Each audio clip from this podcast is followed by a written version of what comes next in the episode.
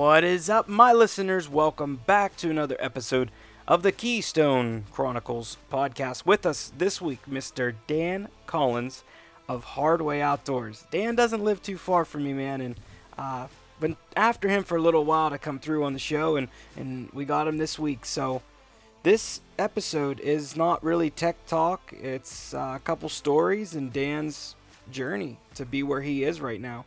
And he's got one hell of a journey, man. Uh, Pennsylvania born and raised in Alaska, Idaho. Just just a great story. He's a younger dude, and um, I was happy to have him come through and, and be on the show. Loves to fish, loves to hunt, recurve, flintlock, elk, whitetail, muleys. It doesn't matter, man. This guy's he's he's been around. he's a young dude. He's got a lot of life left, uh, just like myself. So his story is really fun. Uh, I also want to promote that he is a guide and he will take you on guided fishing trips. So if that's something you're interested in, please get a hold of him. Uh, one of the ways you could do that is over at Hardway Outdoors on his Instagram handle. Uh, if you have any questions for me, don't free, be afraid to reach out and I can send them his way also. So, with that being said, enjoy this episode. God bless. Ladies and gentlemen, welcome back to the Keystone Chronicles podcast. This week's guest I've been after for a while, and um, before I took a little hiatus, I was really following along closely, and I wanted to get him in the studio, but I got him on the phone here today, and this is going to be a great conversation. I'm super excited for it. Mr. Dan Collins of Hardway Outdoors. Dan, how are you? Good. How you doing, Marcus? Good, man. Good, man. I am very excited for this conversation. Um, you're one of them guys I'm envious of. I, I see you traveling all around and getting to do all the outdoor stuff. And I know that you're probably enjoying yourself, but uh, let's do a little introduction, man. How about a little profile? It's who you are, uh, where you're from originally, and uh, just let's just go down your journey just a little bit here. All right. Yeah.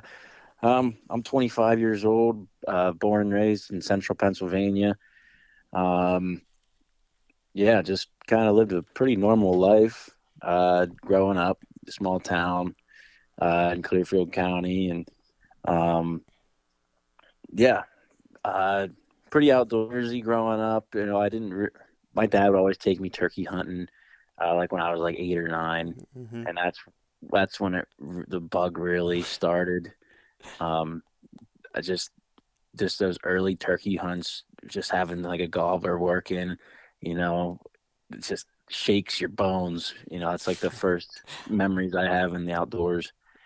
Um, and that really just got me hooked.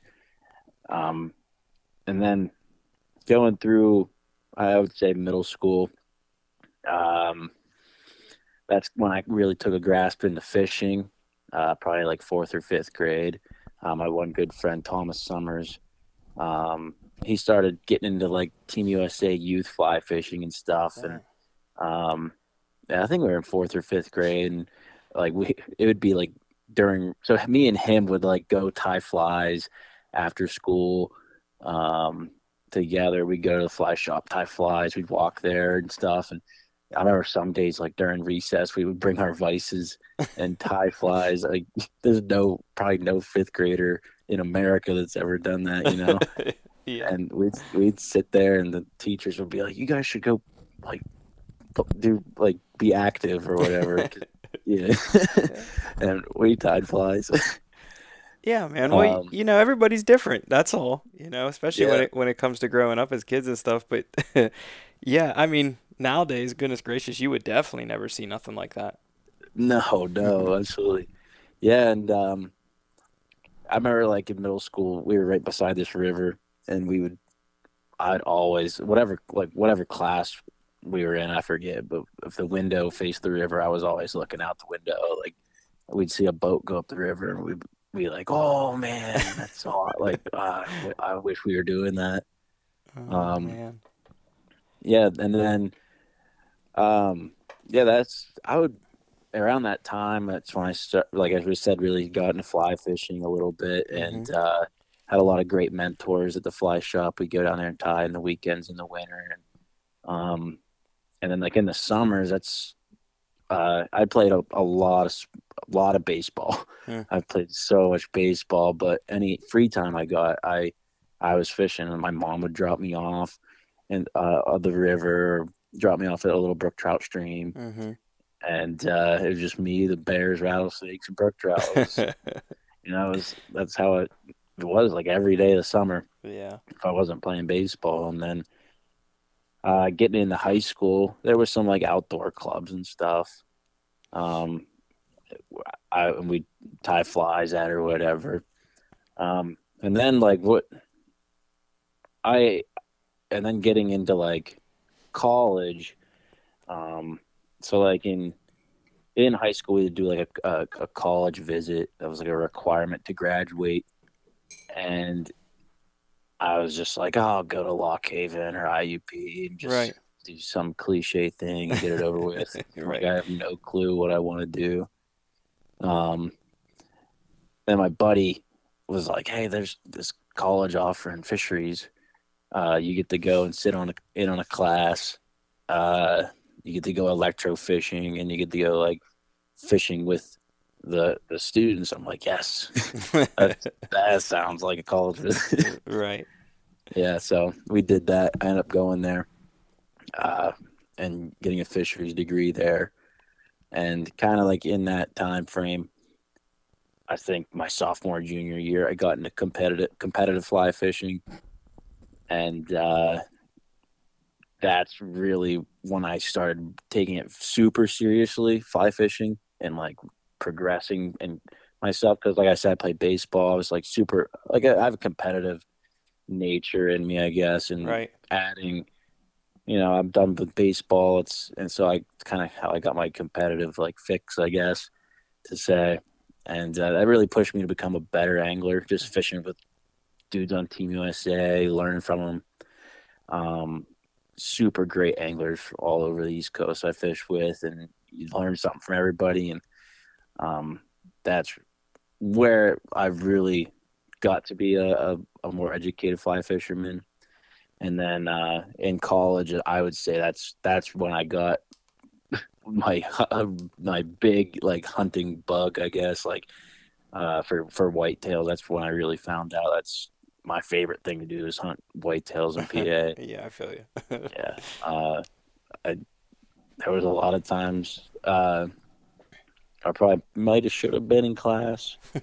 Um, but hey like uh, my freshman year, I, sh- I shot a, a really really nice buck, and uh, I remember we weren't even like I got to college and I I'd go archery hunting a little bit, you know, when I could, um, in my freshman year, and then like the third or fourth day of rifle season, I shot a really big buck, and uh, I'm like, whoa, like there's like big bucks here.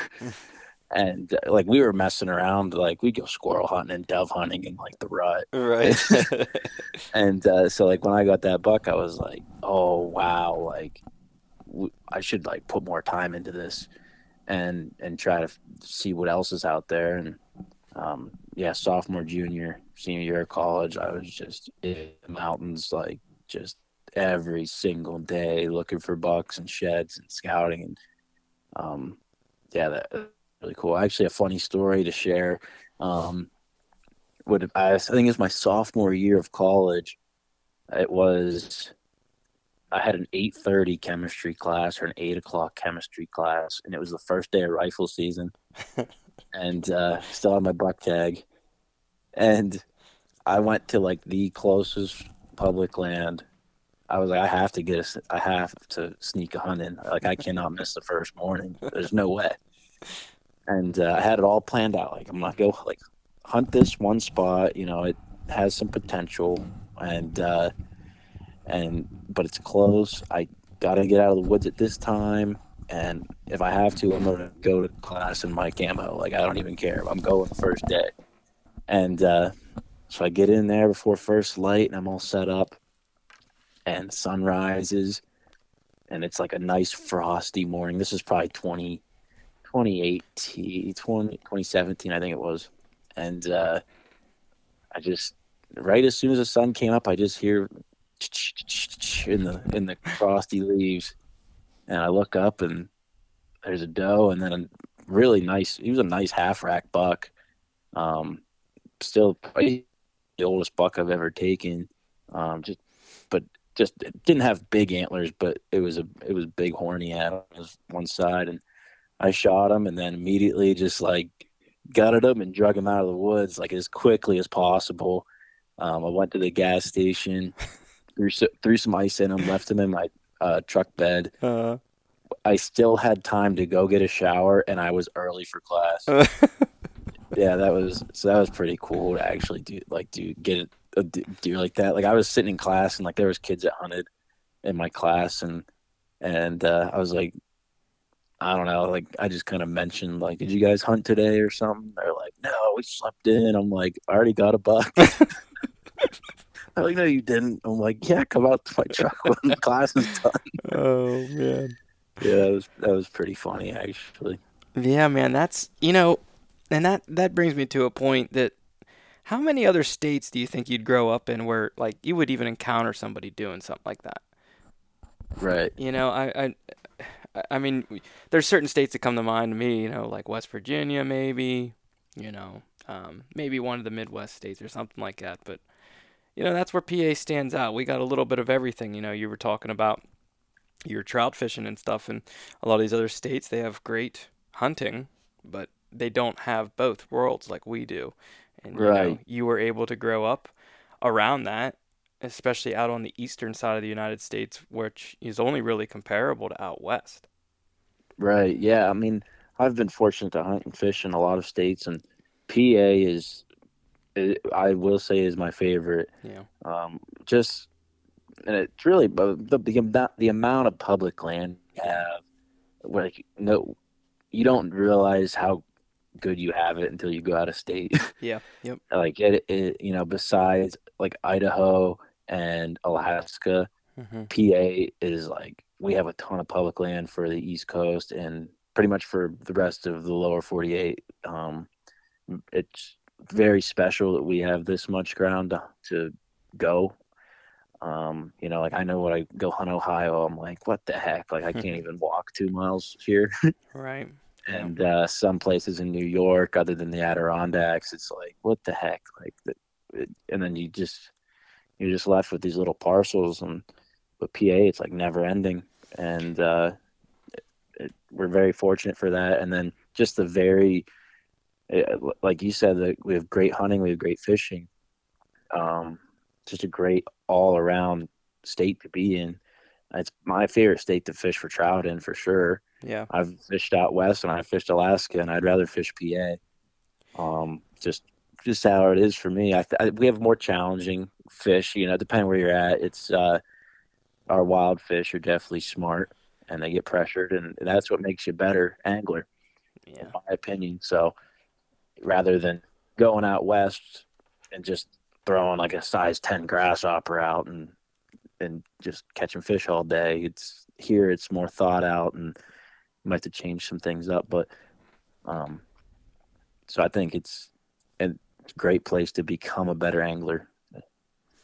Yeah, I, I agree 100%. I, I talk to a lot of guys, and I like really can't speak for my own experiences as far as fishing out of state for trout for the most part.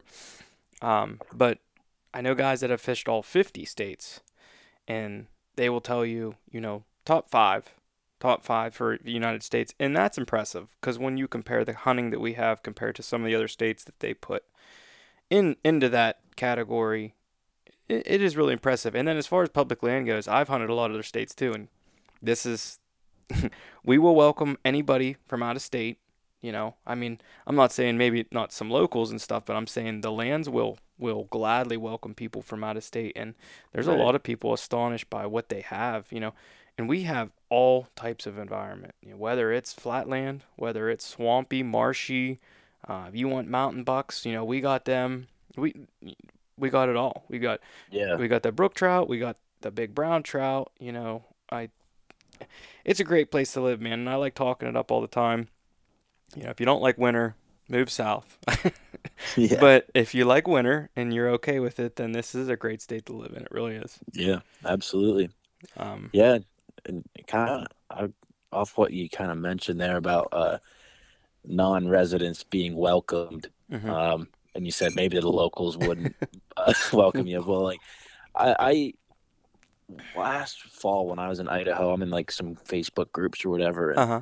uh, there was one place I forget where, but they had like all every non-resident that was hunting uh, that had non-resident plates. Their all their tires got slashed.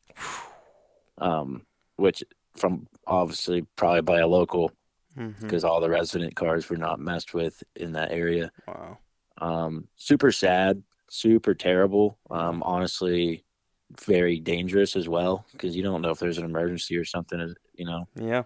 Make a good Um, point. super sad to see something like that. And uh, you know, like I see non-residents in PA all the time. I don't care. Like Right. I think most people don't really care.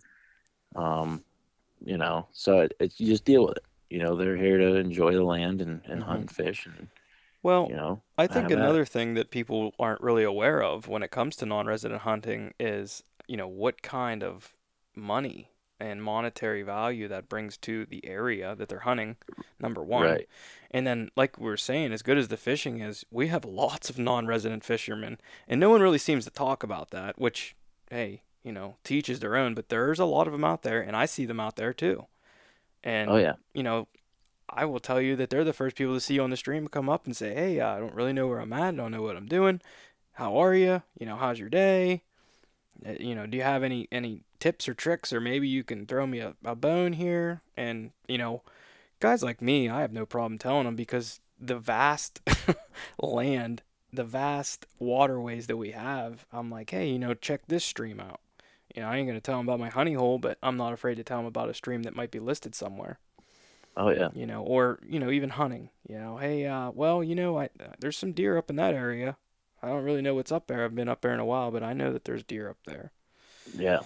and that that's really good. You know, I and I don't want to get into conversation, but if only we uh we had a little bit of that uh, Sunday hunting thing, you know, we would probably get a lot more non-resident hunters. But Yeah. Yeah. I mean, that's for sure. I think that's what we definitely have way more non-residents yeah, for sure. I'd say yeah, for that's the reason why I go out of state on like Sundays. Like, you, yeah, you and everybody else, man, for sure. yeah. So it's uh, yeah, yeah. But it's like I think you mentioned like the the monetary value of it. Like right. when I go out west to hunt, like I'm I'm spending fi- at least five hundred dollars on just the license. Right. and uh, like I think what was it, two years ago, I, I drew a bull elk tag out there, and it was six fifty for the tag. That's the equivalent of like thirty residents buying the same tag. Yep. So it's like, and you're gonna slash our tires. You know, obviously that's one bad egg. It only takes one bad egg to to to do it, but and there's way more good people out there. I've never had an issue with a single person out there personally, Yeah. uh, but it's like one bad person ruins it. You know, so. Yeah, man, that is unfortunate. I have seen some videos uh, recently, and I, I, I would quote them, uh, the people who whose they were on, uh, like their Facebook page and stuff, but I can't exactly remember. But it was like somebody had like a tire posted out front on like public land, and like he showed the onX map, and it was like in the middle of nowhere, and it was all public land, you know. And here's this big tire, and it says posted no hunting. And I just, I just had to laugh, you know, like, oh, geez, that's the stuff you run into. But, um, I want to uh, I want to jump back, man. I want to jump back into you and your journey because it's really it's really something pretty cool. So, you graduated college, right? Um, you, did you say you attended IUP? Uh, no, Okay, no, yeah, I went to Mansfield University. Mansfield. Okay, okay, and um yeah right after right after i graduated it was i had to do an extra semester because i came in like undecided or something mm-hmm. so i had to do just like an extra semester so i graduated in december of like 2019 i think and then uh, immediately just started shooting resumes out Hmm. and uh in february i was in alaska just yeah i went up there uh worked at a salmon hatchery That's cool. on and Prince William Sound. And uh, so that's like southeast of Anchorage. I lived on an island there for three months, raising some salmon. And then I transferred north to a same company, but a different hatchery between Anchorage and Fairbanks. And uh, was there for like six more months and just phenomenal. Like on the island, we were, it was like, so like that's like I think it's like technically, or it is the most northern rainforest um, there. So a ton of snowfall when I was there from March to like April or May. Wow. Uh, just so much. It was like 12 inches of snow a day. Like just the the really wet, heavy snow, and we had to shovel it and everything. But um, we weren't doing that. You know, doing our work, obviously, just like feeding the fish, cleaning the whatever, just hatchery stuff. But um, I fished every day. Like they had little like skiff boats, and they're like, "You're good to run them." Well, they they pay for the gas and everything, so I took advantage of that. and you're like we're right on the ocean, so it's I mean my my, my good friend Alfredo. Uh, we would go out and try to catch a halibut every day, but they weren't in yet because they like follow the salmon in uh, when the salmon come in to spawn, Mhm. and uh, just wasn't the right time of year. But we tried every day. But we caught like a ton of like uh, lingcod and some a bunch of rockfish and stuff. We caught some like big yellow eye rockfish. Uh, they're like the big orange ones, and uh, we caught like a few small ones, and we brought them back. We ate those, and then we went out one day, and I caught this huge one. Like I don't even I don't know. It was like 15 pounds or so. Like it was it was really big for a yellow eye, and we were uh, we were done fishing. We were coming back to the hatchery, and there was this boat anchored up in the bay, and all the dudes were wearing camo. So I'm like, what the heck are they on a boat for wearing camo? like, so I pulled over. I'm like, what are you guys doing? They're like, oh, we're bear hunting. We're just like waiting for a bear to come out on the beach or something. And, but we're shrimping, shrimping and fishing there while we wait. and I'm like, oh, that's pretty cool. I was like, they're like, did you catch it? And I'm like, yeah, I caught this big yellow eye. And I pulled it out of the boat. And they're like, you know, that fish is like 40 years old, right? oh my god.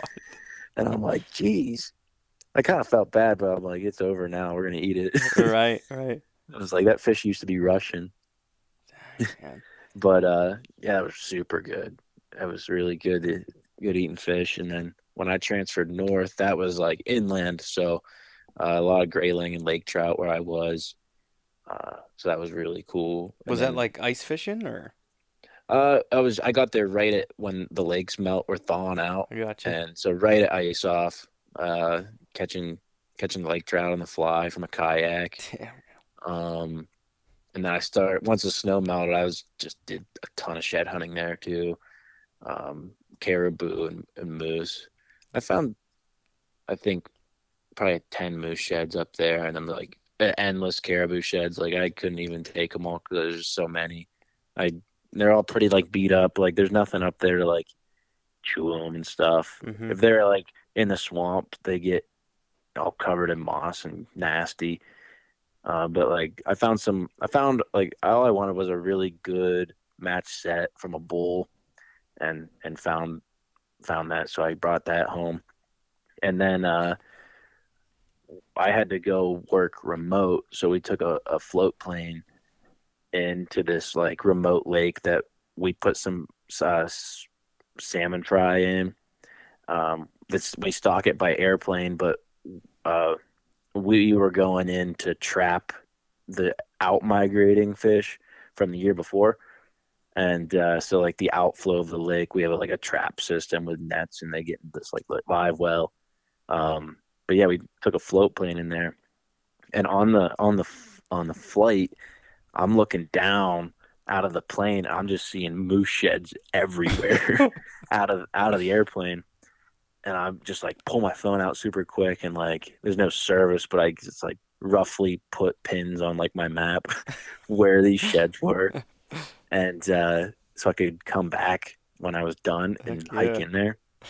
And uh, so I did like two weeks there working remote. Got back to the hatchery, and uh, I looked at my pins. I'm like, okay, they're like four miles off the road, and but I got to do it. Like there was just so many moose sheds in there, and uh, big ones, like really big ones too. Like they look like Volkswagens sitting down there. I was like, I have to go get them. So like, what you don't see from the airplane is how thick it is, because it's way easier to see from a bird's eye view than when you're actually there. Uh, like I couldn't see more than like six feet in front of me the whole time. but I did find some moose sheds. I found I found one that I think it was 19 pounds, and I brought that one home.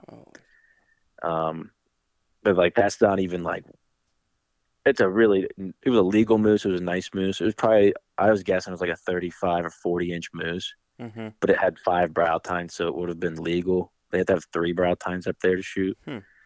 Um, but yeah, it was cool to find. And then uh, I was like trying to figure out how I, I wanted to bring him home. Like, should I mail him or just bring him on as a carry on on the airplane when I fly back home? Um, and mailing them would have been like super expensive, so I went with a carry on. And I was like trying to figure out how to how am I going to take two caribou antlers and this moose paddle home on a carry on, like a, not a carry on, like a just like under the plane. I forget what that's called. Right. Uh, Uh, I uh, Just like luggage or whatever. mhm, Yeah. um, so I came up with uh, just shrink wrapping it and like you know clear shrink wrap, Right. and then I just duct taped it, and then I duct taped rope for handles. It looked, yeah, it looked so stupid. um, but I, and I get to the airport. So this is like September, mid September when I was leaving. So that's like peak hunting season there, and it's just like dudes with cardboard boxes that they have like a whole like moose head in, a whole caribou head in. They're flying home with their animal they got, and there's me like lugging around this saran wrapped ball of antlers and duct tape, and uh, everybody's in Anchorage. Everybody was like, "Oh, it's so awesome! It's so cool." And TSA, the dude, I had to check it because I gotta look for bombs or whatever, and uh, the dude in TSA was like, "This is the best way I've ever seen this done." I'm like, "Are you serious?" He's like, "Yeah, dude, I could see right in there. I can check it for wires and stuff and everything." I'm like, "He's like, this is. I wish everybody did like this." I'm like, "Oh, I thought I was getting yelled at." and then uh, landed in Pittsburgh, and that's when I started getting looks with it. Everybody, everybody in Anchorage was like, "Oh, that's so awesome!" Everybody in Pittsburgh's like, "What the heck is this kid doing?" Uh, yeah, that was pretty cool to bring those back home, and and then um, yeah, so yeah, that whole fall I took off to hunt. That was 2019 fall, I think, or 20. That was 2020 fall. That was when COVID was. I hunted that whole fall, and uh, man, my memory's really bad. Just trying to remember some hunts that happened then. Yeah, I know I man. hunted New That York. that was uh, I mean that that was that was a hell of a trip you had though, man. Like most people Oh, can't yeah. say that they got to spend that much time up in Alaska, let alone you know be in the bush like that. Now, when you went in the bush and you know, like I said, you you marked your pins and it was four miles in. Did you go in with somebody else or anything, or were you all alone, or No, I was all alone. Nobody else wanted to go. because they knew? And- it's just like that time of year the bugs are so bad that was Mhm. like beginning of august or july and the, the bugs are so bad. Um so i had to wear a bug net like all long sleeves so humid out and uh swampy nasty and uh all i had was a 12 gauge with like six shells of slugs in it. And i remember just singing like the whole time. That's like if you're alone they just say like make some noise.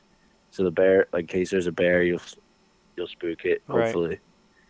So i just i lit- took i don't know i probably did like 12 or 13 miles to get in there hike around get back i was singing the entire time like i lost my voice and everything oh man. it was worth it to me Yeah, no, I agree. If I mean, you only live once out there, and you you, know, you took full advantage of the situation. But boy, I do hate them bugs too. I get that. But yeah the bugs were so bad up there well, you said you got to fly home. You fly into Pittsburgh. All the Yinzers are looking at you like, what? And the hill jack just flew in, and yeah uh, all really, the Yinzers were looking at me really, you know, little do they know you're just a Central PA boy, and you owe me no harm. But um, so you come home, and then you said uh, you think that you were able to go up to New York and do a little hunting. Yeah, so I, uh, that that year, um, New York opened like three days before PA for archery, Mm-hmm. And uh, just like went up there and winged it, and I got a doe the first day with my recurve. Nice. Uh, my buddy, then that evening, no, it was the next day. He he shot a doe with his recurve. That was his first with a, a recurve bow, uh, doe, and uh, I think we got like eight eight deer out of our group in New York that year. Um, I know I got a doe and a buck. I think we just laid the does out pretty good through archery and rifle. Wow. So that was pretty cool. Um, and PA, I, I think I passed a lot of bucks up in archery. Ended up getting a nine point that year. And you shot that with a recurve too, or rifle, or A rifle, yep. I, I think I was like super crazy snow blizzard and rifle season, and I just went out and just tried to do some tracking, but um, the snow was just like coming down the whole time. So like any track that I did find was so snowed in, even it was like half hour old. right? Um, but I ended up just like walking down this hill, and it's like, oh, there's a buck. Oh, there's another buck. There's a doe, and they were just bedding and feeding, bedding and feeding. And got kind of just had the time to process it all and take it all in and wait for the right moment to shoot. And it was a nice nine point. Yeah.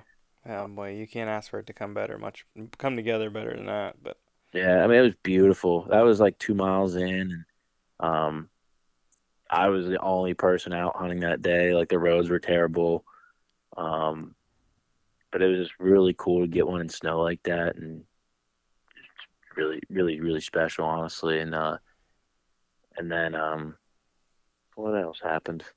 I don't even remember.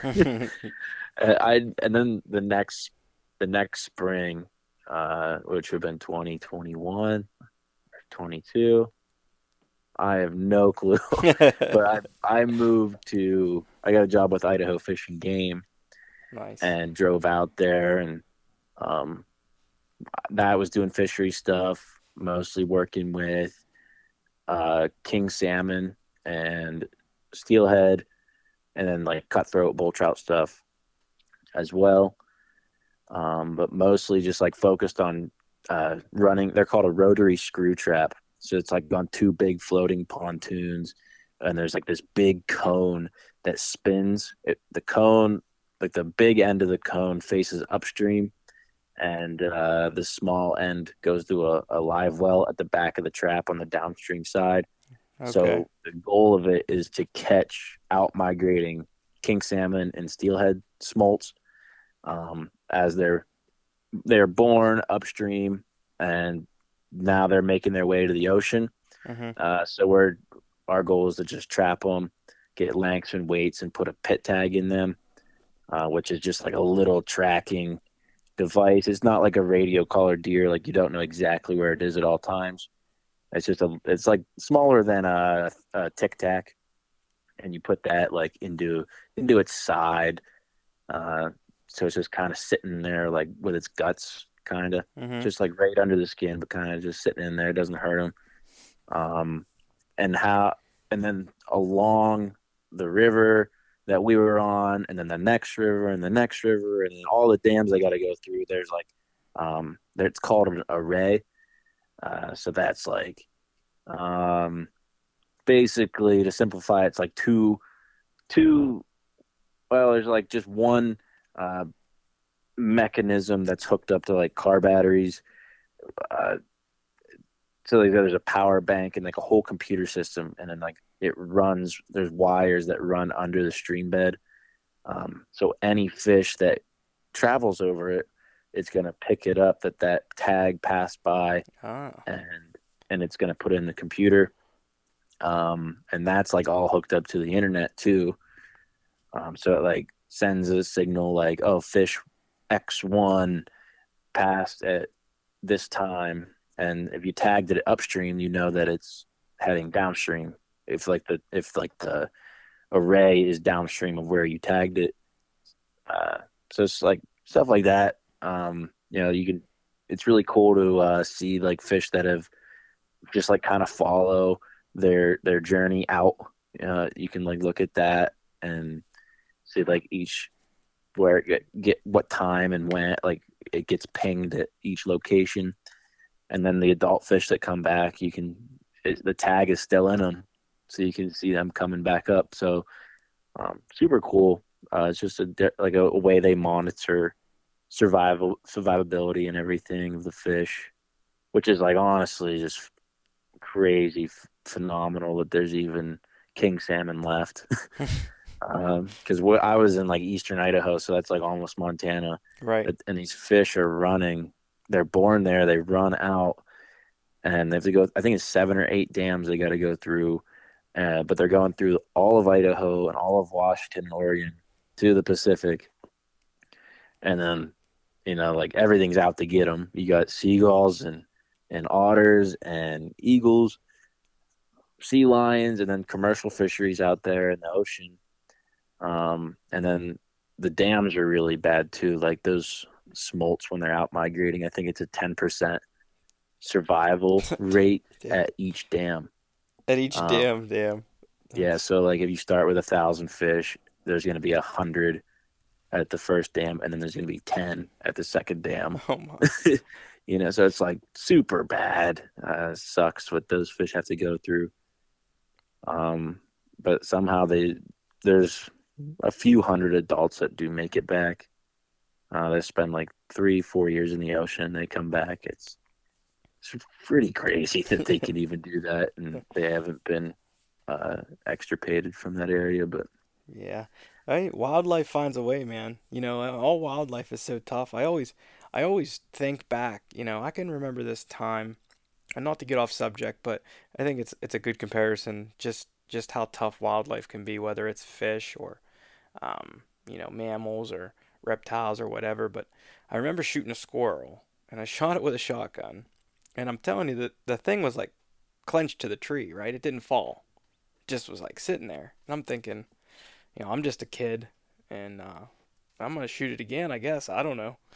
So I go to load another bullet and I get a little bit closer and it takes off running up the tree, right? Like, what the hell? You know, I was point blank.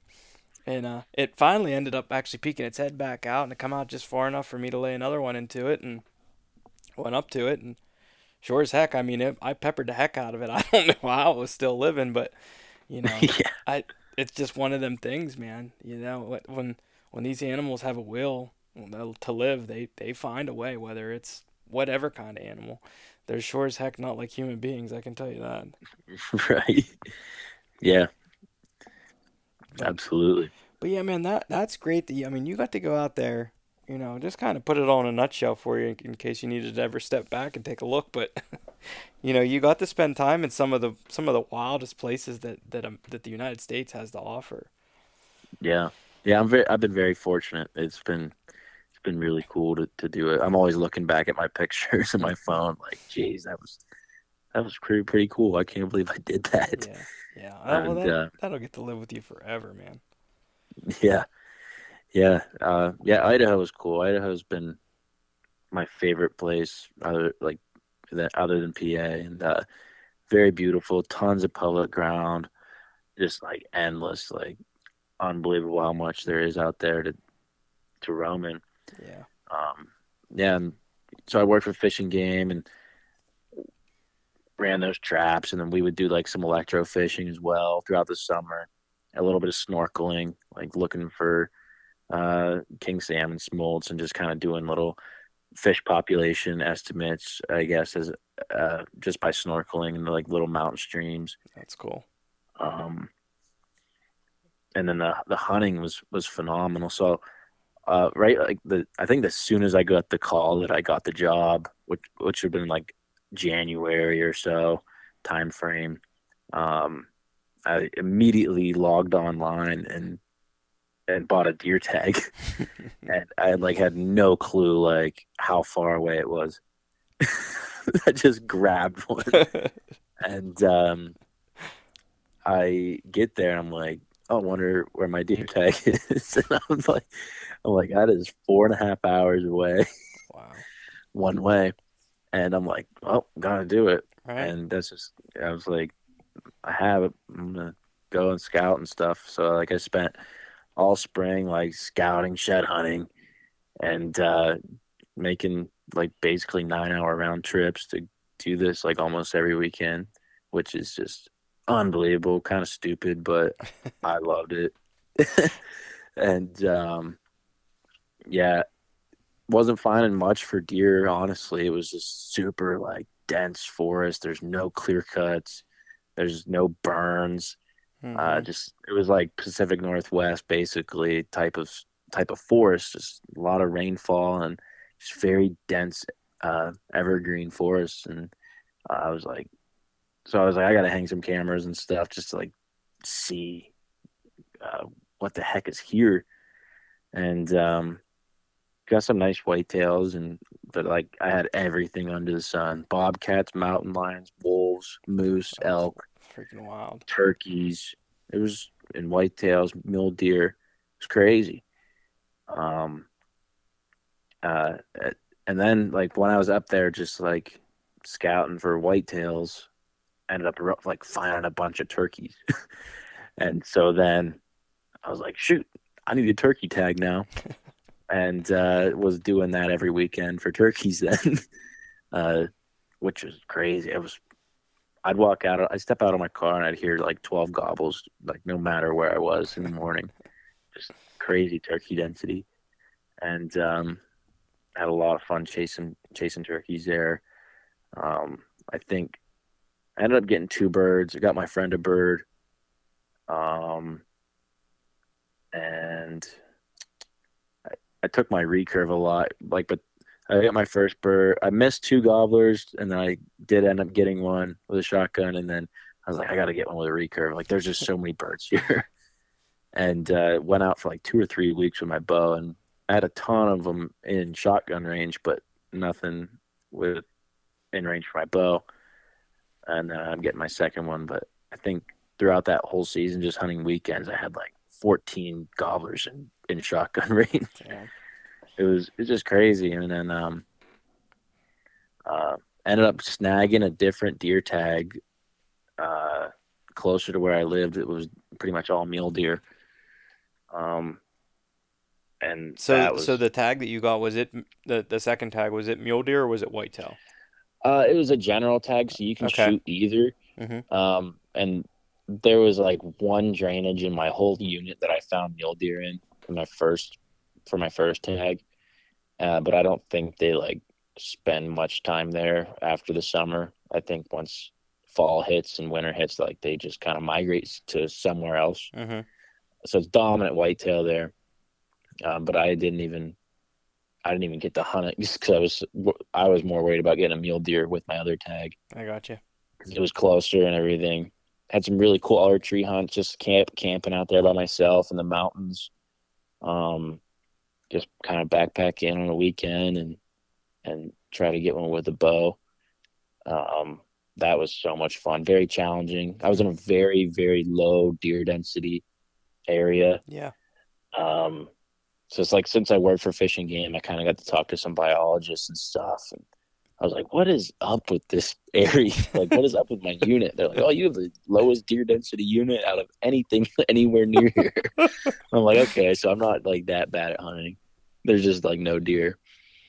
Um, but I was in, I was saw some deer, saw, got into some deer here and there. Um, uh, never got to shoot, but had, I passed a few like small bucks up with the bow and, um, then re- the gun season hit, and uh, I ended up getting a pretty nice mule deer. I mean, nice. for my first one, I mean, I don't know, I I think it was pretty nice, and then uh, that was just so cool. Like now, it's become like one of my favorite things to do, uh, hunt mule deer. Um, now that was. I know that so, you got to you got to eat that mule deer. Um, what do you think? How, you know, how does it compare to your whitetail? Uh, the first mule deer I got, so that one I'm talking about, mm-hmm. uh, I thought it tasted exactly like whitetail. Okay. Um, so it, that was like a four and a half year old buck. He was like up in the high country. Uh, he wasn't eating any sage. Mm-hmm. Um, real, but I thought it was pretty much just on, pretty much just like the exact same as a whitetail, and uh, from here, and then the I ended up going back out with some buddies last fall, and I got a a buck that was a little older. This buck, I just got his age back. He was five and a half, and he was in the same habitat stuff, like high country, just eating grass. But like for some reason, his meat is like way better. Like it's phenomenal. Yeah. And every, everybody I've shared it with says the same thing. Like it's definitely better than whitetail. Something. this this one I got this year, hmm which I was surprised he was an older buck too, but um, yeah, just really, really good meat. but I I've heard that once they get into that sagebrush, uh, it can kind of taint the meat a little bit to Mhm. some people Yeah. liking. But I've never had one from the sage, so I never have either, but I, I think it can be very comparable. I, I have a friend that uh, guides up in Maine, and um, you know, he's all about uh, getting you know whitetail meat from Pennsylvania. You know, he they their deer in, in Maine, you know, they eat a lot of peat moss and such, and there's not much, you know. Good, oh really? Oh yeah, there's not much. They'll eat they'll eat whatever they can eat, you know, the ferns or whatever, because they don't really have uh, uh, the feed that we you know that we offer. Plus, you got to think what PA, how many people are shooting farm deer and eating farm deer? You know, they're soybean eating, corn eating, whatever. You know, they they taste they definitely taste um, better according to him. Um, I can't say that I've ever shot a deer in Maine and brought it home, but I have had um, deer from Maine. I just I haven't had the luxury of shooting one up there myself, but uh, moose, yes, yes, but I wouldn't say that uh, the moose is bad. I think the moose tastes great, great, especially when it's ground up into burgers and such. But Yeah, nice. um, Yeah, I've had moose. Yeah, I've had it like in a stew, but that's not like anything tastes good in a stew. I Right. Yeah, you can't really tell. definitely. Yeah, man, that that is definitely one thing I like uh, to to touch on and talk about is is is eating the game, you know, because I think as outdoorsmen, and I I can attest to you, uh, you're probably the same. That's like one of the best parts, you know, after everything's done and you get it all cleaned up and then you get to cook it into something. It's like, man, I can't wait to eat this. But um, living out there though, so you got to hunt the mule deer, you got to hunt some whitetail. I mean, are you are you still a whitetail guy? Or are you are you on the edge here? Oh no, I I I mean I do love hunting mule deer out there, but Mhm. it's hunting whitetail, you know, here or wherever, New York, Ohio. Like I just love it so much. I mean, it's so there's just a mystery to it, you know. Right. You can like run every trail camera in the world and not really know what's there. Um, and then like out west, like it's more open. You can glass, so like kind of it's kind of like what you see is what you get. Mhm. Um, you know, you can sit back and just glass like an entire mountain, so you know like basically what is everything is everything that's on it. Where here it's like I don't know what's 40, 50 yards from me Right. Yep. hunting here. So I, I just love the mystery and, and just the way whitetails behave hmm and just how smart they are, like the, the the density of hunters we have and how we can still get bucks that are over four, well over four, like years old, and just get mature age, and blows my mind. Yep. Uh, I, I feel like every time I check a trail camera, I'm just like, oh my gosh, like how did how does this exist here? Like uh, for example, like one place I hunted uh, a lot this year. Um, I probably had like 15 bucks from uh, August till rifle season that were on camera that um, I would would have taken like really like nice bucks, and uh, the amount of those deer that survived just blew my mind. Um, I hunted there a lot in, in rifle season, and that that like valley and area, those hillsides got pushed off uh, eight times the first week, and every single drive there was shots. Um, not by me, but like other gangs and stuff. I was just like solo hunting stuff. Um, so I'm like, yep, there's another one. There's one of the bucks dead. Nope, they. Um, I'd say majority of them made it, um, which is just mind blowing. that that we.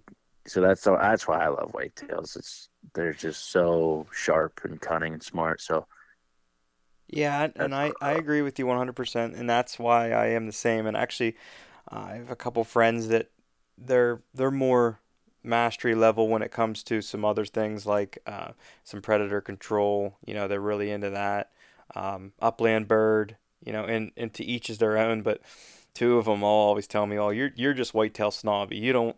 that's all you want to do." You know, and it's not all I want to do. It's just what what I really really enjoy. But um, right, so I, I have a couple questions here for you, and I uh, you being a PA guy, I think you'll appreciate some of this stuff. But so you lived in PA for you know enough years to kind of come to a tradition or something that you may have. Is there any traditions that you have as far as hunting PA or fishing PA, or any uh, traditions maybe you'd like to start for you, your friends, or your family? Um, so we have a hunting camp in in PA here. We always go out there. I grew up going to like uh, another family friends camp. Uh, that was always just awesome. Uh, going out there for we'd go out for fall turkey. We'd go out for um, deer rifle. Obviously, uh, that's definitely just ingrained in, in me as a as a um, I'm drawing blank. uh, uh just just ingrained in you as a, a hunter. ritual. Uh huh. Yeah, Right. a ritual. I guess it's something we do every year. Um, you know, just going to camp. You know, I, and I've worked out all my jobs I've had. You know, I run into people that aren't from Pennsylvania, but they still hunt, and uh, they're. I tell them like I have a hunting camp, and they're like, "What?" and uh, you know, I like PA, New York, Michigan, Wisconsin, uh, and then probably like some more like in New England stuff. Like hmm we have hunting camps where Right, it's right. a physical built it building in the woods. uh, not just like a, a t- like a tent, you know, it's a physical place that you go to. Uh, we call it camp. Yep. And, uh, I, that's, I, that was kind of like a culture shock to like pe- people don't know about this. Yeah. like it's the best place ever. um, yeah, so that's something we do every year. And then um, I always try to go out like first day of trout with my good friends. hmm Uh, and again, we're staying at camp, and we're we'll go fish first day of trout together. And then uh, something we started, I think, three or four years ago was doing uh, just like a late season hunt with me and my college buddies and some some of my friends from high school. Nice. Um, and that's at camp too.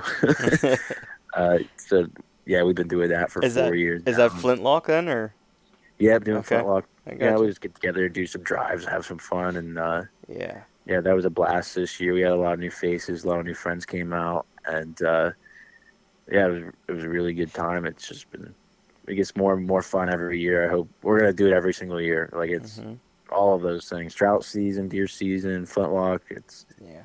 that's just definitely happening every year. Well, you know, brother, you you guys are doing a great thing because number one, even at your age, I'm sure you can see like the numbers are dwindling, you know, and the hunting community, I think, it, it's still pretty tight knit. I think it needs to be a little bit tighter because you know now you have guys coming after, hey, that guy uses a crossbow, you know, or uh, this guy uses a compound, or that guy uses a spin rod, and this guy doesn't use a fly rod, and all that stuff. And I think you know we need to bring it bring it back and and we don't need this this competitive nature as far as it comes to um, you use this and you use that. You know, to each is their own because you know we're as long as it's within legal means and you're doing everything uh, the proper way. I think that you know everything's fine and dandy. But the problem is there, there's not a lot of youth getting involved in any way anymore. And you know, I know a guy like you. Um, you know, you have a pretty good voice as far as it comes to uh, outdoor stuff, and you know some people and stuff. But you know, guys like me or you, we have to make sure that that continues. That that fishing camp, you know, that you guys getting together and doing in flintlock season and having that, because I'm part of that too, and I know exactly what you're saying. You know, we do the drives and stuff late season, and we do you know the trout opener together, and then we do camp like two or three weeks in the trout season, and and all that stuff. And that stuff is just like I can't wait all year for that kind of stuff. But I don't think enough people are exposed to that either to know what they're really missing out on. If you get what I'm saying. Oh yeah, absolutely. Yeah, it's. Uh, I know that pretty much like after my age class of people. Yep.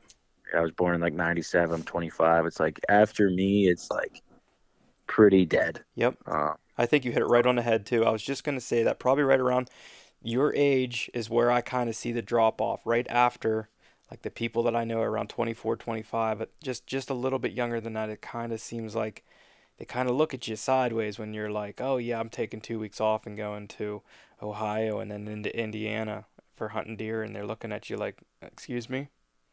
yeah, Yeah. yeah. I mean, it's definitely like just seriously just drops right off after after my age group of people. hmm Um, you know, I I do have some friends that are like a two or three years younger than me that are all gung ho like myself, and For sure. um, but like the general majority hmm uh, is nowhere. You know, that's just like one or two people I know of that are younger than me doing it, and uh, it's pretty dead after that. Yeah. Yeah, we gotta we gotta definitely try to keep them into it, and then like I said, I mean, I bet you I talk about it on ep every episode of this show, but you know, not to beat a dead horse, but hey, let's get together here. Let's get this Sunday hunting kicking. You know, let's get these. Even if we just got small game, you know, hey, let's just bring bring back small game because I feel like that's a dying thing. You know, we all want to hunt whitetails, and small game is out there, and a lot of guys kind of forget that. Either that or they wait till second season. You know, but whatever. Um, but you were talking about deer drives, and that is something I wanted to bring up to you. So you were you're pretty well traveled, and in your travels, when you talk about deer drives, that people kind of look at you sideways or anything like that. Uh, yeah, I know it's like it's definitely illegal, like in Idaho. I Okay. don't think it's legal to even do it. Hmm. I've mentioned, I've probably thrown it around in conversation with friends, and Mm-hmm. but I think they know what it is, but they've never done it. And, Right. uh, um, but yeah, it's a huge thing in Pennsylvania to do deer drives. Right. Yeah. Deer drives, bear drives. You know. Yeah, especially bear. Yeah. Yeah, it's definitely part of the heritage. I mean, I know, boy, I probably couldn't tell you how many deer I've shot on deer drives, to be honest with you. Um, I've shot a lot of nice bucks on deer drives, and I've shot a lot of does too. But anyway, um, yeah, I, I, I just wanted to try to get that in there. Um, you know, talking about making sure that we're trying to pass on traditions, and I know, like even at your age, I mean, like it sucks to even say it, but like you guys are like kind of the last of the dying breed, and I only have a couple years on you. I'm only 32, but I can see it dwindling, and it sucks. Um, but you lived here also long enough that I kind of want to know: is there anything you'd like to see change in PA? I mean, I know we talked about the Sunday hunting, so let's skip over that. But um, is there anything else you'd like to see change? Maybe not even laws. I don't know. Anything on your mind? yeah, I mean, um, that I would probably, I would be like, I'm trying to think. Uh, definitely some laws I'd like to see. Like, I'm not big with deer drives. Uh huh. Um, I think, like, I've been caught in the middle of deer drives. I gotcha. Uh, I, like if I'm solo hunting Mm-hmm. And like a whole group surrounds me and pushes deer, and there's, you know, Yep. um, It can be dangerous. it's like, like it's definitely, um, so it's like I'd love to see some sort of regulation Mhm. uh, put in, like maybe like make it like only a few days or or Yep. some just something, you know. And I think that is what really wipes out like a lot of our bucks, like even mostly deer in general. It wipes a lot of them out. Oh, for sure. Um, and I, it's just like it kind of, kind of sucks. Like, oh, it's, and my just my personal opinion. Like, I don't care what people do. Uh, it's just like keeping the animal in mind. You know, that's how, how I look at things. Like Mhm. fair chase. Mm-hmm. Um, you know, not that a drive's not fair chase. It's just like, eh, I'm me personally. I'm out there just like hunting one deer specifically, and I got you. or a buck, and it's like, oh, you just got killed in a deer drive Yeah. Uh, by people that aren't even from here, or like they have no clue he's even there, and they just got lucky. And, um, so, but I would just like to see some sort of regulation because I think that would help our deer, like just get a another age class. Um, just see start seeing some bigger deer too. Um, but I, I don't know, like the deer are definitely adapted to deer drives. Oh. Um, like we'll do them for flintlock, and it's like crazy how many go backwards or sideways, and Yep. nobody even sees them. Like they've dealt dealt with it for their whole lives, and so have their parents and their parents talking about deer. Yeah. Um, so they're adapted to to avoiding it. Um, and we'll always have big bucks here, no matter what, for sure. Mm-hmm. As long as we uh, keep the antler restrictions, yeah. Yep, and uh, yeah, that's kind of my two cents on drives. I just like you know maybe like a size limit on on it because I just like hate being caught in the middle of them. Well, yeah, it's it's scary, especially when you know some of the fuds that are out there with rifles. I get it. yeah, it's uh, yeah, it's definitely scary. And then, um, definitely cell cams. I I just passionately hate cell cams with a burning passion. I can see Yeah. I can see where you're coming from. Yeah. I mean, Yeah. I I have two of them, but I will tell you like I know the way that some guys are able to use them. Like, oh, I just seen this deer at seven o'clock, you know, this morning. I'm gonna move my stand, or I'm gonna move, you know, my saddle set up to here and try to cut the deer off. Like, I I know what they're doing. I mean, that's not something I know that I really have an option for where I live at, just because I don't have the cell phone service where I'm hunting for the most part to Right. even Yeah, I do mean, something that's- like that. But I I think at first they were like, oh, I I just don't have time to check this camera all the time. Mhm. I'm gonna run a cell camera. Yeah. Uh, but now it's turned into like, oh, that buck's here right now. I'm gonna go h- cut him off. right, Yep. and running like a bunch of cell cams in one spot. Like it's just how I and kind of to, to relate it to something like the the game commission does the elk camera mm-hmm. online. It's live footage. Well, they take it down for elk season right, uh, because that is illegal to use live surveillance right. Of wildlife. And I don't see how that's any different than getting a picture uh, instantly. Um, Yeah. so that's I don't think it's fair chase. Well, um, I I'll be honest. I think that you are going to see a movement on this because I'm actually kind of surprised the push that is behind that. You know, there there's a you know at first people like you said like I think everybody was all right with it. It was like hey, cell cams like I can throw this up on my lease. I can you know what I mean. Um, use it for for uh, the one that I usually leave soaking or whatever down in the abyss or whatever they call you know their furthest spot.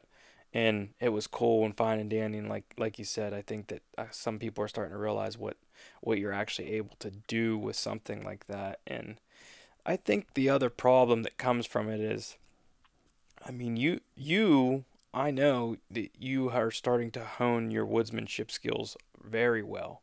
You know, you you are already a good woodsman, but the things that you've seen and been through, you, you um, I would categorize you as as one of the better woodsmen that I know, just because of the time that you've spent in the woods. But you know, when you don't have to do that stuff, you lose that skill. Right. Yeah. Thank you, though. I Yeah, yeah, no, you you earned it. You don't you don't need a thanks. That's that's something that you you really have to earn. And I feel like, you know, as many books as I I want to read, or um, you know, as many people as you want to talk to, or you know, like we were talking before, as many podcasts as you want to listen to. Yes, that information's out there, but when it comes to woodsmanship, I don't think it's something that you can learn in a book. You need to see that stuff, and that's why it's so cool. Like when you have guys that are willing to mentor you, or uh, you know, take you out and spend time with you.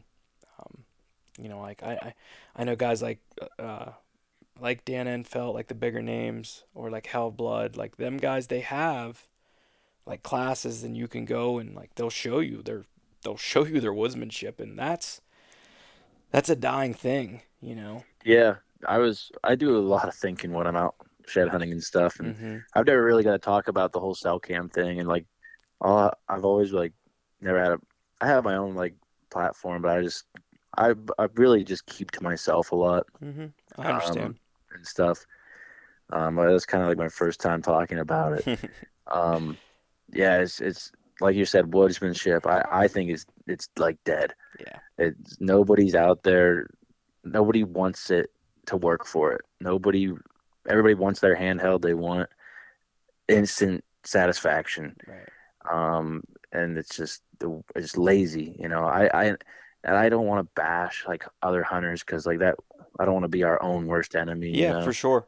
you don't want to like tear each other down Mm-hmm. um because that's just that's not what i'm trying to do. I'm just it's really upsetting to to see how lazy people are and just like how it how it all like, nobody's out there putting work in. Like i get ca- trail camera cards stolen at, like every day Yeah, it wild. seems. And uh, it's just like people just feed off you. Like they don't put any work in and they just take from you. Like it's Yeah. it sucks so bad like i'm the one working hard and you take it all from me and you know it's like cell cameras like that's i think it's very lazy um and not sporting to the to the to the wildlife um it's just it takes the get a little like a lot of like hunting is guessing Mhm. like you- you're putting the best educated guess you have out to to get an animal.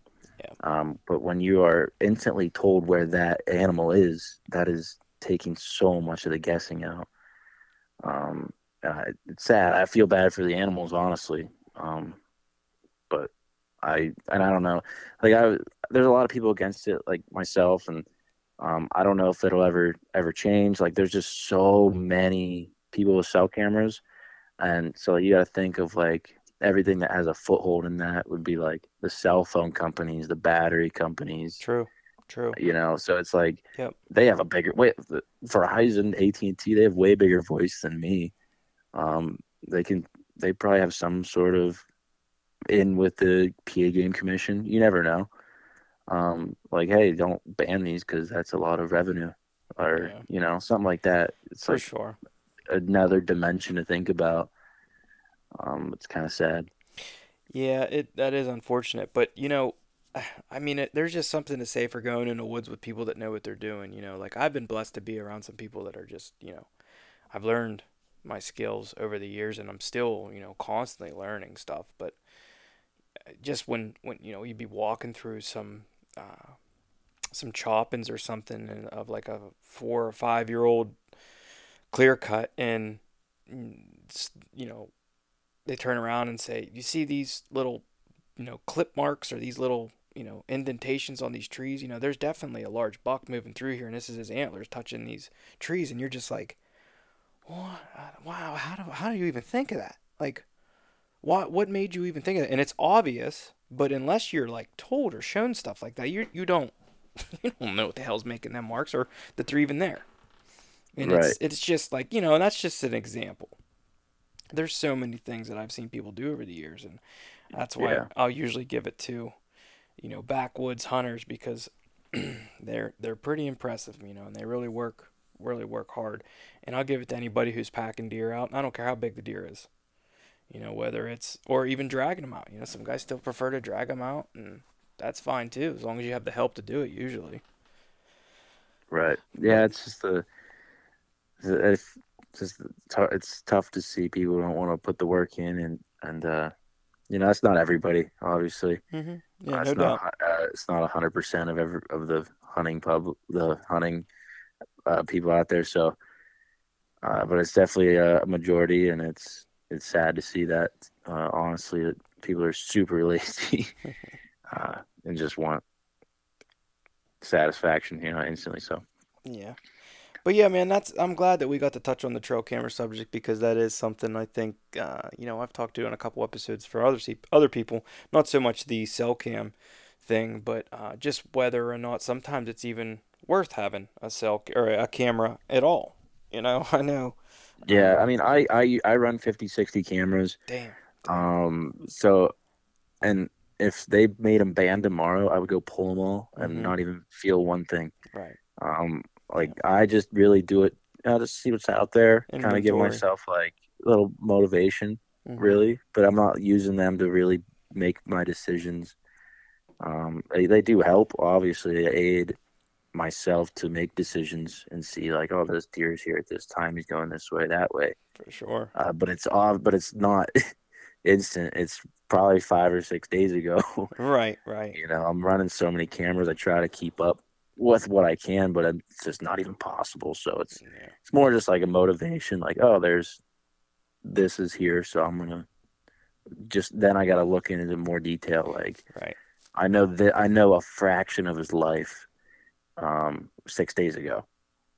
You know, so it's now I got to focus on sign It's all puzzle. and uh, try to yeah exactly it's a huge puzzle hmm it's not instantly like this deer's heading into his bed right now you know Yeah. Um, Well, I mean, and you know, you're you in particular, you know, you're a traditional guy, so I mean, you got it even harder, man. I, I I'm not a traditional bow shooter, but I don't want to devote the time to it either. So, you know, I, I want to, but I know I know what time I need to devote to it, and I just don't. You know, I'm all about ethics, and I know how good I am with my compound, and I know how much I need to shoot it. You know, when it comes to going traditional route, like you need to be shooting early and often. Right. yeah, So there's nothing wrong with your decision that's right, right, that's right. great yeah Definitely, definitely, man. But um, on that subject, let's let I, let's talk about. Give me give me a story, man. That give me something that sticks with you. Like, man, this this sucked. Like it was a hunting thing. Maybe you forgot something. Maybe you hit a deer and didn't get it. You know, uh, maybe somebody messed up your hunt. Like, give me something that comes to mind right away. Like, oh man, this one time. Oh, that's a good one. let me let me think. Uh, there's probably there's like literally dozens and dozens of these. I know, man. I have a lot Uh, too, but I have like a couple that I I instantly am like, okay, yeah, that sucked. Yeah. Um. Let me. I'll oh, tell you what. Uh, let's revisit that. You let's Yeah. let's revisit that thought. But yeah, I knew I was gonna catch you off guard a little bit, but um, my buddy asked me that question one time, and and I was kind of taken back. But I'll ask you this one. So, of all your friends and stuff, and I'm sure they're gonna listen to this um, or get to it at some point. So, give me three guys. You can pick anybody you want. I don't care who they are or women. You know, uh, whatever. Uh, give me give me three people. You know that you you want to come hunting with you tomorrow. You know, I'm gonna handpick these people. They can come with me, or fishing, hunting or fishing, something outdoors, Cool. maybe even hiking. Like any people of all time. Any, eh, like, yeah, man, any. You're allowed to pick anybody you want. I don't even care if they're a hunter. You just you give me three people you think of. You know, you idolize them. You want to be around them. You know, you meant. You know, maybe they mentored you. Whatever it is, three three people. Okay. Um. I've. I would love to hunt with Zach Ferenbaugh Nice. Of the hunting public. Like, I, it's just good vibes. Dude's dude's a good time and knows what he's doing. I think Um, I think that uh, I think you can arrange that at some point, but keep Yeah. keep Same with Fred Eichler too. Uh, Okay. Fred Eichler might also be on the list. Cool, cool. Um, you know, I, I'd rather hunt with my own friends uh, like any day with than those guys. I just hmm um Yeah, but they just come to mind. I got you. yeah. So like, we're just doing like a fantasy type, type thing. Um, yeah. Um, who else would be in there? Oh, I don't. I don't even. I don't really. I don't even really know. Um, I've always wanted to like just take like a famous like baseball player, or somebody fishing. Yeah, that would be cool, man. That would Like be I've really cool. I've uh like mess I've messaged like Manny Ramirez from the Boston Red Sox, yeah, um, Jorge Posada from the Yankees. that's pretty cool. Uh, I like just shoot. I just like message him like, "Hey, do you want to fish?" no one's ever replied, but I'm trying. Um, so I always thought that would be pretty cool. Just Well, like take one. you know, the squeaky wheel gets the grease, man. what's the hap? I said the squeaky wheel gets the grease, so you got to keep Hey. trying. You gotta try to get it. Yep, for sure. For Yeah. Sure. Um, yeah, I, I, I, I like asking that question because I, you know, most most guys, you know, I, I know I can pick mine and and I, you know, I'll I'll, say it someday, but uh, it's it's something that comes with the hunting community. Um, what I mean by that is like, it, you have guys that will think or pick of like people that they know of that they want to learn from, or like you have people that they want to be around, or you have people that pick just like brothers and sisters and moms and dads and grandpas and grandmas and all that, you know, just just because they want to be around the people, or maybe they even just miss them. And I feel like you know, there's no way to get closer than within the hunting and fishing community, to be honest. Right. So, but do you have uh, you have you have a good story for us? Did you forget something? Did you hit a deer and not get it? Did somebody mess you up? Just uh, like uh, like a bad thing. Yeah, yeah, yeah. Um, I I feel like people like mess me up like once a week, or it's like, oh, this sucks. Um, or like someone walking through, but like it's what you deal with. It doesn't not doesn't like bother me, but um, uh, I like I remember kind of like a vi- really vivid hunt to me. hmm Um, I can still picture it like perfectly. Um, it was the last day of archery. I was I was 12 years old, and it was my first year ever hunting with a bow. I was using a long bow, and um, uh, first thing in the morning, I was using a climber. My dad was also with me. He climbed a tree next to the creek, and I was kind of like 40, 50 yards from him. and uh, I, he's been doing it forever. So he's get shoots up the tree. He's all set up quick. Mm-hmm. I'm taking. I have to take my time. I'm getting. You know, this is my first year hunting out a climber, and uh, so he gets to the tree. I'm making noise, like rubbing the bark, and some things are rattling. You know, and I feel hear my phone like I feel my phone vibrating. It's ringing. And I answer. It's my dad. He's like, "There's a spike under me." He's like, "It's a huge spike," and uh, he's like, "Get up, get ready," because he couldn't shoot it, but I could because I was still youth hunter. Mm-hmm. Yep. So I like get super like I got set up like super quick, and um, bring my bow up, and I watched that buck. It was standing right under his tree. I watched it run away. And I'm like, ah, oh, dang. And now I think I'm like super sweaty. Like by now, like I'm just like been working so hard to get up this tree like ten feet. like, and uh, I hear just like the something like I, I, I let a few grunts out and uh, and I hear like something behind me. I look back and it's this huge seven point, just massive buck, and he is plowing through the mountain laurel, coming right for me. Like his neck's all puffed up, and that's why that spike ran off. And he's coming right for me, and this is a very very nice buck, and he comes right in to ten yards and here I am, 12 years old, that I just grunted this massive buck in, and uh, the last day of archery, and I don't even think I even drew my bow back. like I, the arrow hit him uh, like in the neck, and it just it only went in a few inches, mm-hmm. and has just big beefy neck on him, and I didn't even I didn't even hurt the thing. He ran off, and there was like a speck of blood. He was completely fine. I got pictures of him after that, like on show cameras. Mm-hmm. I just, you know, I was kicking myself there. I was just so. It was like the coolest thing I've ever seen. You know, I felt terrible, like that I that I wounded him, but he was completely fine. And everything. Yeah. Um, that was like a definitely a sucky moment, but like, um, but just like a like wow that was the coolest thing i've ever seen. Almost yeah. like that was to to do that. And now i hunt like every day and i can't even do that. I can't even get a buck like that to kill you know?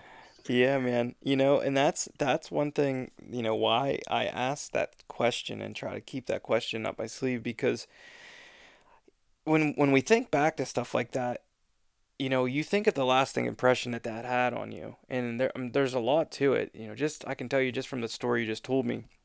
So you wounded the deer, so you got that feeling right away. You know, and you still yeah. think back to that feeling because I can tell you, I can literally vividly tell you every single deer that I wounded and did not get. I, I mean, I could probably tell you those stories more vividly than I can tell you the deer that I killed.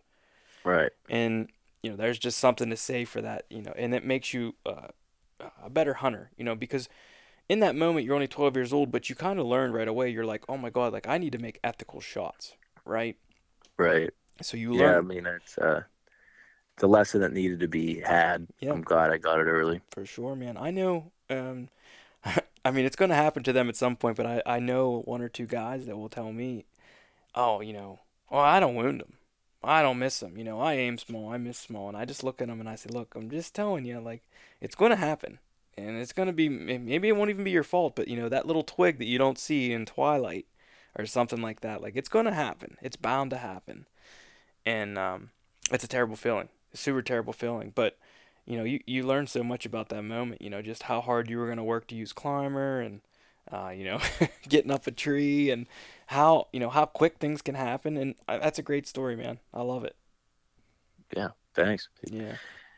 Um, but Dan, I don't want to keep you too long, man. Um, what I'd like to do is I want to catch up with you like later after hunting season here, or later after your guide season, because I know um, you, you're probably going to get busy here.